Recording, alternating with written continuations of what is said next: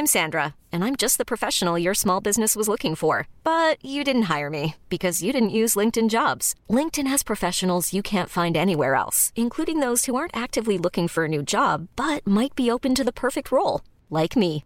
In a given month, over 70% of LinkedIn users don't visit other leading job sites. So if you're not looking on LinkedIn, you'll miss out on great candidates like Sandra. Start hiring professionals like a professional. Post your free job on linkedin.com/achieve today. Salut, c'est Victoire Tuaillon. Ces derniers mois, avec mon équipe, on a travaillé sur une série exceptionnelle. Ça s'appelle 20 milieux sous ma chair.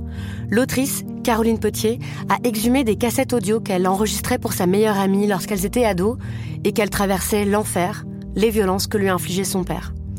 À partir de son histoire, Caroline Potier, devenue journaliste, a mené l'enquête. Comment on pourrait éradiquer l'inceste? C'est beau, c'est intelligent, c'est bouleversant, et je pèse mes mots, c'est d'utilité publique. Pour continuer à sortir de l'océan du déni, écoutez 20 milieux sous ma chair, dans le cœur sur la table.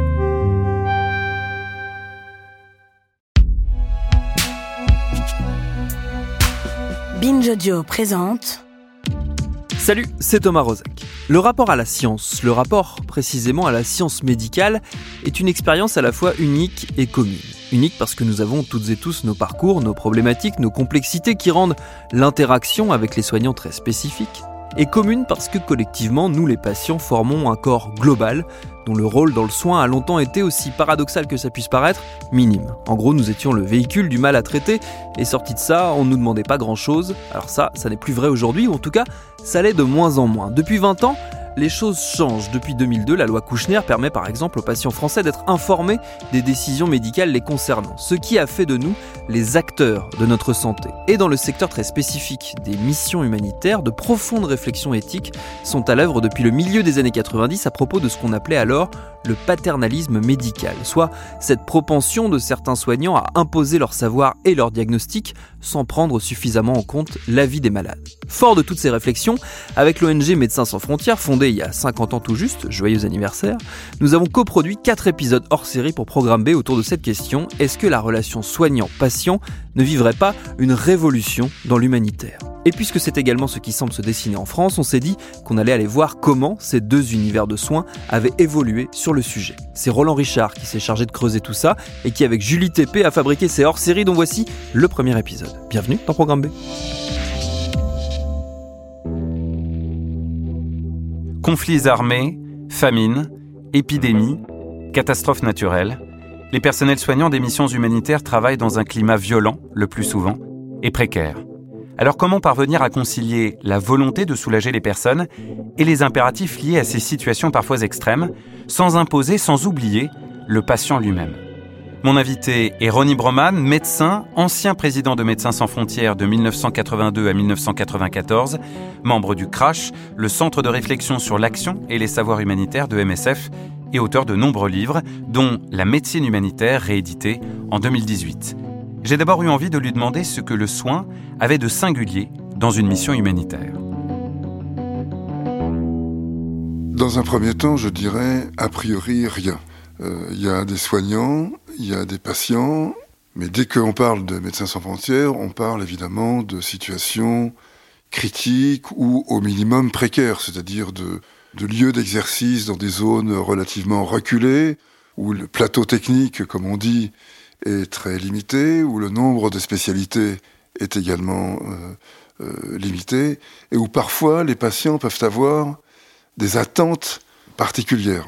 Des attentes particulières, ça peut être, euh, dans certains cas, le besoin de pouvoir bouger rapidement. Par exemple, une colonne de personnes déplacées ou de, migrants en attente d'un départ demandera éventuellement des soins si la personne est malade ou blessée, mais des soins qui soient compatibles avec le mouvement. Donc pas une hospitalisation, pas un traitement trop lourd, mais quelque chose qui soit euh, conforme à euh, ces aspirations prioritaires qui sont de pouvoir euh, bouger. Ça, disons que c'est une sorte de, mise en œuvre d'un principe éthique d'autonomie, c'est-à-dire de respect de la volonté euh, du patient et d'adéquation entre le soin et cette volonté. D'adéquation aussi grande que possible, naturellement. Une autre forme d'attente relève d'un exemple qui est assez bien connu à Médecins sans frontières, mais pas forcément de tout le monde, euh, qui est euh, certaines pratiques médicales qui ne peuvent pas être euh, mises en œuvre comme ça. Par exemple, un blessé arrive inconscient, il a été atteint à la jambe, je veux dire un blessé de guerre, et malheureusement, la seule solution réaliste, c'est l'amputation. Eh bien, cette décision qui techniquement est parfaitement justifiée, parce qu'en faute d'amputation, c'est la gangrène, c'est une, infection euh, très grave qui peut progresser et qui peut tuer euh, le patient. Donc l'amputation est une mesure de sauvetage, de, sauvegarde de la vie. Eh bien, nous avons eu l'expérience d'un certain nombre de problèmes très sérieux qui pouvaient être euh, de l'ordre de la menace contre le chirurgien ou l'équipe qui avait procédé à l'amputation, du fait que, dans certaines circonstances, cette thérapeutique n'a pas été discutée avec le patient et pour certains patients, pour des raisons religieuses, culturelles ou de cet ordre-là, vivre mutilé, ça n'est pas une solution, ça n'est pas euh, possible. Le patient préférera euh, mourir intègre, enfin en tout cas avec l'ensemble de ses organes, de ses membres, plutôt que de se faire euh, mutiler. Ça aussi, c'est une décision qui relève de l'autonomie du patient, donc c'est une question d'éthique médicale. Nous devons nous plier à cela. Il faut peut-être ajouter aussi euh, la médiation, la médiation culturelle que représente la présence d'un traducteur. Euh, je le dis au passage, une des évolutions très importantes, mais à bas bruit, très silencieuse, qui s'est produite au cours de l'existence de MSF, qui a 50 ans euh, cette année, c'est l'apparition d'un corps soignant, notamment en Afrique, mais pas seulement, mais c'était surtout en Afrique qu'il était relativement peu présent, et c'est donc là que euh, cette euh, évolution est la plus nette, un corps soignant euh, important avec des capacités diagnostiques, thérapeutiques, enfin une, démarche clinique solide, et donc qui a été intégré aux équipes de Médecins sans frontières. Mais si j'ai un, médecin congolais qui travaille au Malawi ou en Afghanistan, comme tout le monde, il ne va pas parler la langue, et donc il aura recours également à un traducteur la traduction, ça appauvrit. L'époque lointaine où j'étais médecin de terrain, je me rappelle certaines consultations où, euh, à une question que je posais au patient, euh, celui-ci m'apportait une réponse longue, détaillée, mais que je ne comprenais pas, et qui pouvait durer 30 secondes, une minute, et euh, le traducteur me disait, il a le corps chaud et il tremble depuis trois jours. Voilà, ça tenait en trois secondes cette espèce de, raccourci. Et j'ai toujours été très frustré du fait que le traducteur éliminait tout cela pour euh, ne garder que ce qui lui semblait être le cœur de la demande du euh, patient. Ça aussi, c'est sans doute une caractéristique, et peut-être que si je devais en retenir une, ce serait celle-là que je mettrais euh, en avant pour les médecins qui n'exercent pas dans le pays où ils ont été formés. Comment en est-on venu à, créer des organisations internationales pour aller soigner les gens sur des terrains difficiles? Comment est-ce que c'est arrivé? MSF a été créé par un groupe de gens qui avaient travaillé pour la Croix-Rouge pendant la guerre civile, la guerre séparatiste du Biafra au, Nigeria entre 1967 et 1970. Et l'une des constatations qu'ils avaient faites était que euh, lorsque la médecine est prise dans un ensemble euh, d'aides qui relève de l'aide alimentaire, de l'aide matérielle, euh, au-delà de l'aide médicale, elle est finalement tenue non pas pour quantité négligeable, mais enfin elle ne, recueille pas le soutien dont elle a besoin. Et ces médecins euh, ont trouvé qu'il y avait un besoin d'une organisation médicale, une organisation dont la vocation était humanitaire et dont la pratique serait le soin ça, ça se passe au tournant des années 60-70, à une époque où euh, les guerres, euh, la Deuxième Guerre mondiale, les guerres euh, de Corée, d'Indochine, d'Algérie, enfin les guerres impériales et coloniales, ont donné naissance à une nouvelle forme de médecine, qui est la médecine d'urgence, et à de nouvelles pratiques qui sont un peu la, médecine du champ de bataille ou du, pourtour du champ de bataille, où, et ça, les Français l'ont beaucoup développé, c'est pour ça aussi que Médecins sans frontières peut-être, est euh, né en France. Enfin, l'une des raisons pour lesquelles on peut expliquer que MSF est vu le jour en France et pas ailleurs, qui était l'habitude de prendre un petit bout de lieu de soins, disons d'hôpital, et de le projeter à l'extérieur vers les lieux de euh, la crise. C'était le cas des ambulances napoléoniennes, c'était le cas du SAMU, et c'est le cas de Médecins sans frontières, par opposition à une logique anglo-saxonne qui consiste à plutôt à amener les blessés dans les lieux de soins. Pourquoi a-t-on parfois assimilé les, soins prodigués dans, ce cadre humanitaire à, du paternalisme? Oh, je crois que c'est trop dire d'affirmer que les soins sont euh, équivalent à du paternalisme et qu'il y aura une critique interne qui porterait là-dessus.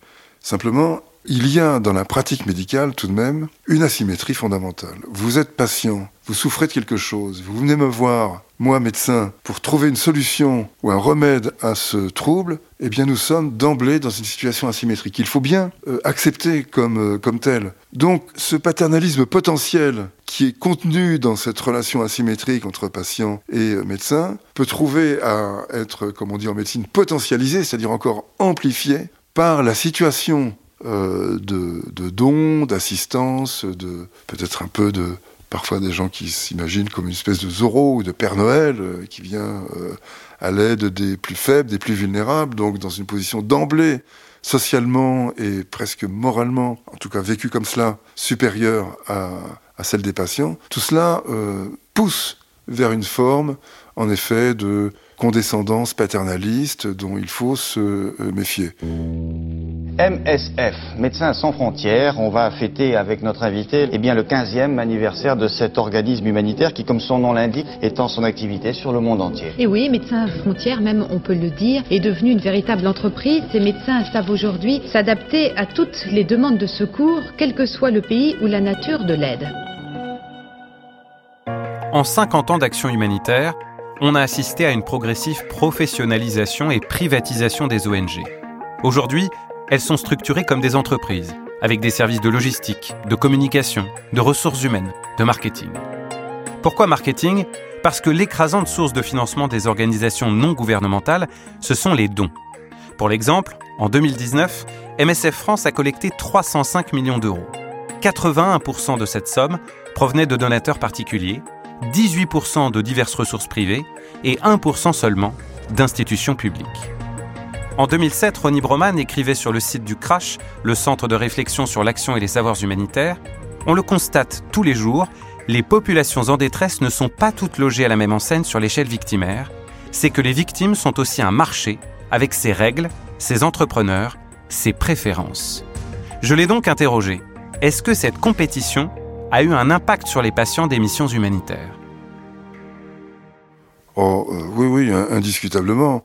Prenez par exemple euh, Haïti et le Pakistan, frappés l'un et l'autre par un tremblement de terre extrêmement violent à 5 ans d'intervalle. 2005 le Pakistan, 2010 Haïti. Dans les deux cas, on, on, déplore plusieurs dizaines de milliers de morts et des milliers de blessés. Ce sont d'ailleurs les premières circonstances, ce serait trop long à développer, mais les premières circonstances où, dans un tremblement de terre, on voit un grand nombre de blessés. Eh bien, il y a eu une mobilisation très faible pour euh, le Cachemire pakistanais en 2005, on en a très très peu parlé, et une mobilisation intense pour Port-au-Prince en 2010, qui a rempli nos colonnes de journaux, nos écrans, euh, etc eh bien, euh, on voit bien que euh, le Cachemire pakistanais, c'est pour l'essentiel l'image des euh, barbus, des talibans, des intégristes islamistes, des terroristes qui s'imposent sur ce territoire-là, tandis que Haïti apparaît comme une sorte de lieu où sont produites des victimes pures qui ne demandent qu'à être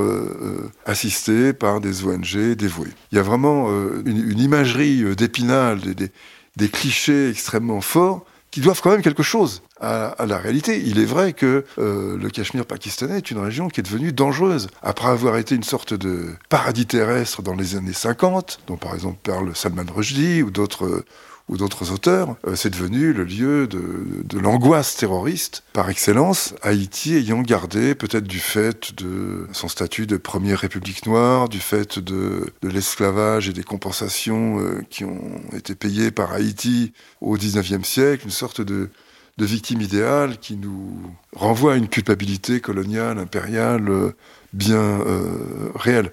Je ne sais pas, je ne sais pas tout à fait comment euh, l'expliquer. En tout cas, Haïti a fait l'objet de toute cette attention, euh, cette mobilisation, tandis que le Cachemire a été d'une certaine manière réservé aux professionnels. En fait, il y a eu, pour l'essentiel, Médecins sans frontières et diverses Croix-Rouges, plus le Comité international de la Croix-Rouge, plus l'armée pakistanaise. Il faut jamais oublier les armées dans ce genre de situation, car elles jouent dans les catastrophes naturelles un rôle absolument primordial dans l'organisation et la mise en œuvre des secours. Donc l'assistance a été assurée hein, au Cachemire pakistanais. Je ne veux pas dire que le déficit, enfin la sous représentation médiatique a entraîné une sous euh, euh, médicale. Pas du tout. Euh, l'assistance s'est bien passée, même ça a été une opération euh, plutôt réussie, comme d'ailleurs Port-au-Prince l'a été également. Mais l'attention, l'émotion, la représentation médiatique étaient extrêmement différentes dans une situation et dans l'autre.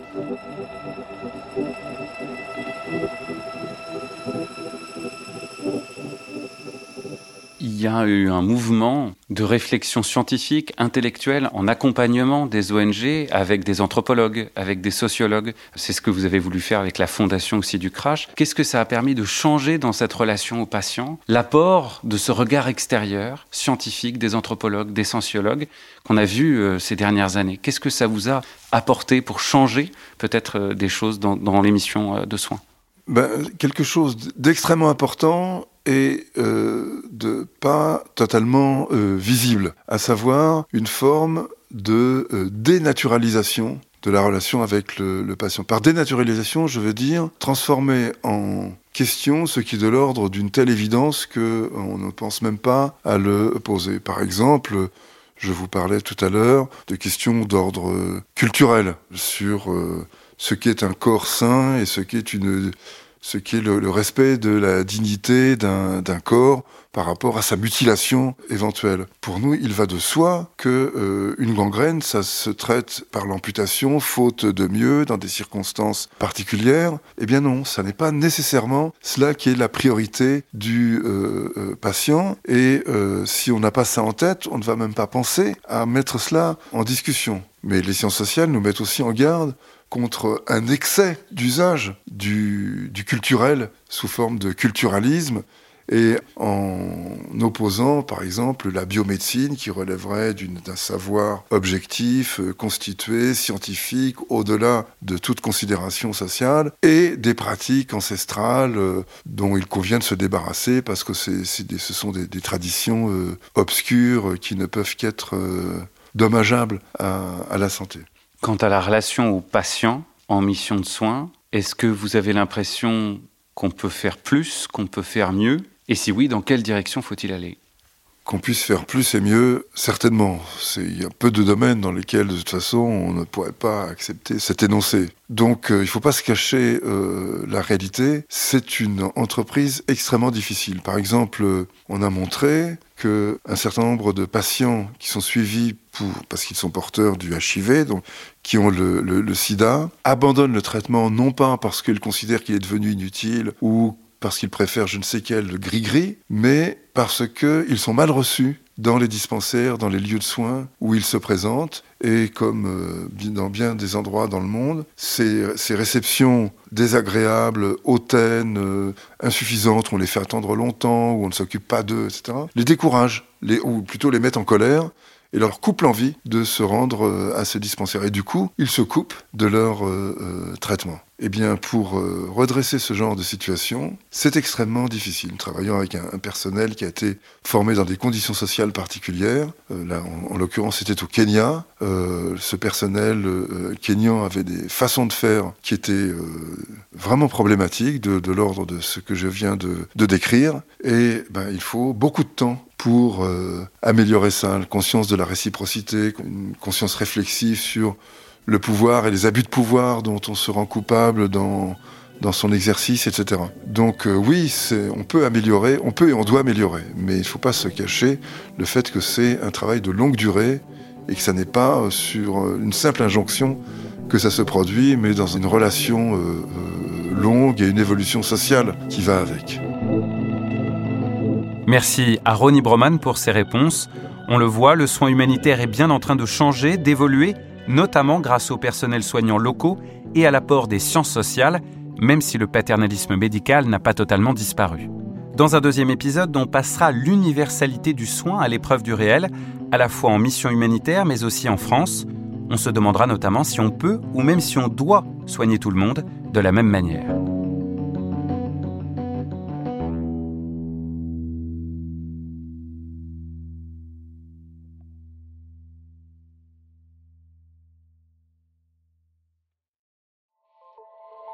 Salut, c'est Sinamir du podcast L'Affaire. En 2016, je suis monté sur un bateau de sauvetage en Méditerranée et ce que j'y ai vu n'a pas changé. En tout, depuis 10 ans, on compte même près de 30 000 morts sur cette mer. Alors, dans le naufrage, notre nouvelle enquête, j'ai voulu raconter un cas concret. Comment 130 personnes sont mortes en 2021 à la frontière de l'Europe, malgré des dizaines d'appels de détresse.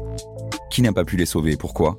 Qui étaient ces disparus? Et surtout, comment on en est arrivé à ne plus parler de 130 personnes qui meurent le même jour sur un bateau au milieu de la Méditerranée? Le naufrage, c'est la nouvelle série du podcast L'affaire de Paradiso Média. Une enquête que vous pouvez retrouver gratuitement chaque semaine à partir du 27 mars 2024 sur toutes les applications de podcast.